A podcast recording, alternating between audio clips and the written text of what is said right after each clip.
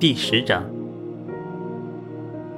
这站在山上眺望山下的世界，一片云遮雾绕。而此刻，走在喧闹的街道上，一切便又鲜活起来。卖报卖报！大业科技院院长王玉首次实行千里传声筒，两人相隔数十里，对话无误。卖报的童子骑着木质车轮的自行车，在街上飞速的穿梭着，手中报纸精确无误的丢到家家户户订报的门槛里。唉，好吧，或许我传武天前后可以争一争前四吧。曹操心想：至于王玉这能耐，羡慕不来的。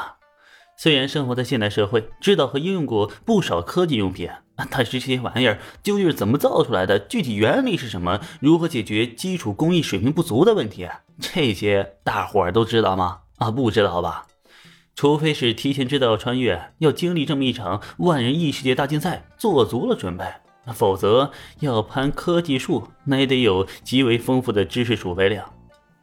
此时，登封城里街面上的景象完全不像是一个纯粹传统的古代世界，反而更接近于晚清时候的模样。陈腐落后的是街道与屋檐，新奇开创的是那些行走在街道上、穿梭于屋檐下的形形色色。人们就夹杂在这剧烈的变量里，依旧守着过去的思想，看什么呀，都像是神话降临现实。哎呀，王玉很危险啊！我要是大岳武帝，利用完后首先把他咔嚓了。否则大岳武帝想拿第一，最大的敌人不是那个全人剑仙，反而是大科学家王玉呀。曹拓随手在街边小摊上捡起一个玻璃球，玻璃球里还塞着两只看起来极为鲜活的红色小虫。嘿嘿，道长，这可是上好的琉璃琥珀，萃取天地之灵气精华，只收您五两一卷，不过分吧？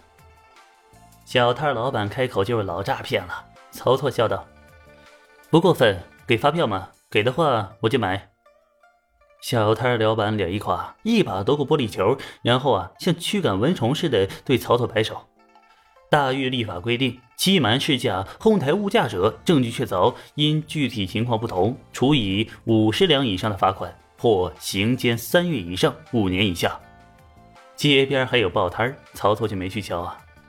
少林寺虽然在山上，却也没有与外界脱轨。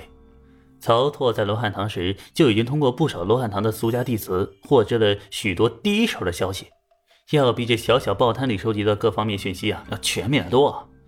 随意在街角找了个树荫的好位置，曹拓就摆出了早就准备好的几本武功秘籍，全都是他精心打造、最适合广泛流通的那种。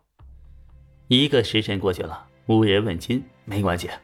两个时辰过去了，肚子有点饿。三个时辰了，开什么玩笑？曹操根本坚持不了三个小时。我去，是不想岔劈了？我这秘籍虽然没问题，但是哪个武林中人会在大街上买秘籍修炼啊？这玩意儿不都是上赶着送门的不要，非要厮杀几场打出狗脑袋来才显得珍贵吗？真是，怎么这都没想到啊？曹拓及时醒悟，然后自省。正打算收摊儿，却见一名长相娇美可爱、肌肤雪白、眼睛明亮的小姑娘，牵着一头驴子朝着他的摊位走过来，然后堂而皇之的在曹拓身边同样拉开一个摊位，随后掏出了数本武功秘籍摆在摊位上。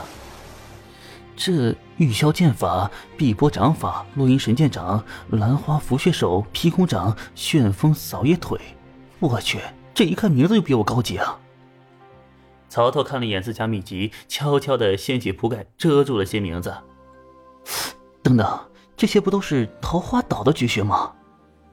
曹拓再次抬眼看向少女，却见少女啊，瞧着十五六岁，一派的机灵活泼模样，倒是与印象中的郭襄啊对上了名号。不过，这个世界有郭襄吗？毕竟郭靖骨子里换人了，黄蓉只怕也不是最初的黄蓉。以杨过初登场为世界开幕，那时同时年段穿越过来的郭黄二人，应该还没有怀上郭襄和郭普鲁吧？或许两个竞赛者也看对眼，继续保持着官方设定。曹拓内心存疑，不由得盯了少女多瞧几眼。这位道长是要买我的书吗？郭襄对曹拓问道。曹拓道：“哼，若是真的，当然要买。”只是贫道囊中羞涩，只怕买不起啊。少女笑道：“嘿，这又有何妨？咱们交换便是了。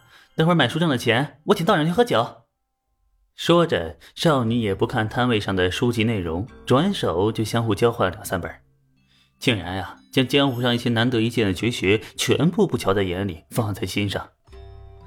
哎呀，看这做派倒是像极了小东西，只是他没有被竞赛者替代吗？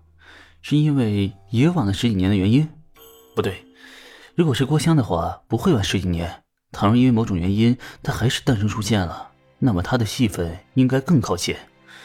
也就是说，穿越而来的竞赛者选择了他的话，会以婴儿的身份出场。哎呀，曹拓心想着，手里直接拿起一本《兰花拂穴手》，翻开看了看，书中所载虽然有些关键处刻意隐去，但是整体依旧连贯，只是或许比起原本威力要弱上三五分。即便如此，那也是难能可贵了。曹拓不过是粗略翻看，脑中便灵感爆发，有了许多新的思路，又可以创出一两种有独特见解的点穴手法。两人比邻而坐，疑似小东邪郭襄的少女颇有耐心的等待，身后的驴子呀倒是不耐烦起来，哦咦哦咦的叫唤着。曹拓原本有心收摊这会儿倒也不着急了，又翻看了另外两本劈空掌和玉箫剑法，扭头对少女问道。小道观这些秘籍皆出自于名家，当时不传之秘才是啊！未曾请教。说着客气话，手里是一点不客气啊，直接发了一个鉴定术：黄香皮二十二，力二十七，内力三十，拥有技能桃花岛武功全参，密宗瑜伽秘传根骨八十九，悟性八十七。备注：野生的小富婆，还不赶紧冲上去，大力把握！曹拓晕了。黄香是谁啊？黄蓉的私生女，还是黄药师老树开花？所以郭襄没了，多了个黄香，还是郭襄还在，只是被黄香抢了部分人设和戏份？我去！曹拓还在内心风暴，却听那少女回答道：“我是黄香，武功呢皆是家传，想怎么处置都不打紧的。”曹拓却醒悟过来：“哦，对了对了，黄药师也换人了呀。”既然换人了，那自然也不至于为黄蓉老娘缝横死守啊！老树发新芽，梨花压海棠，那也是常规操作。再添个女儿，一点也不稀奇啊！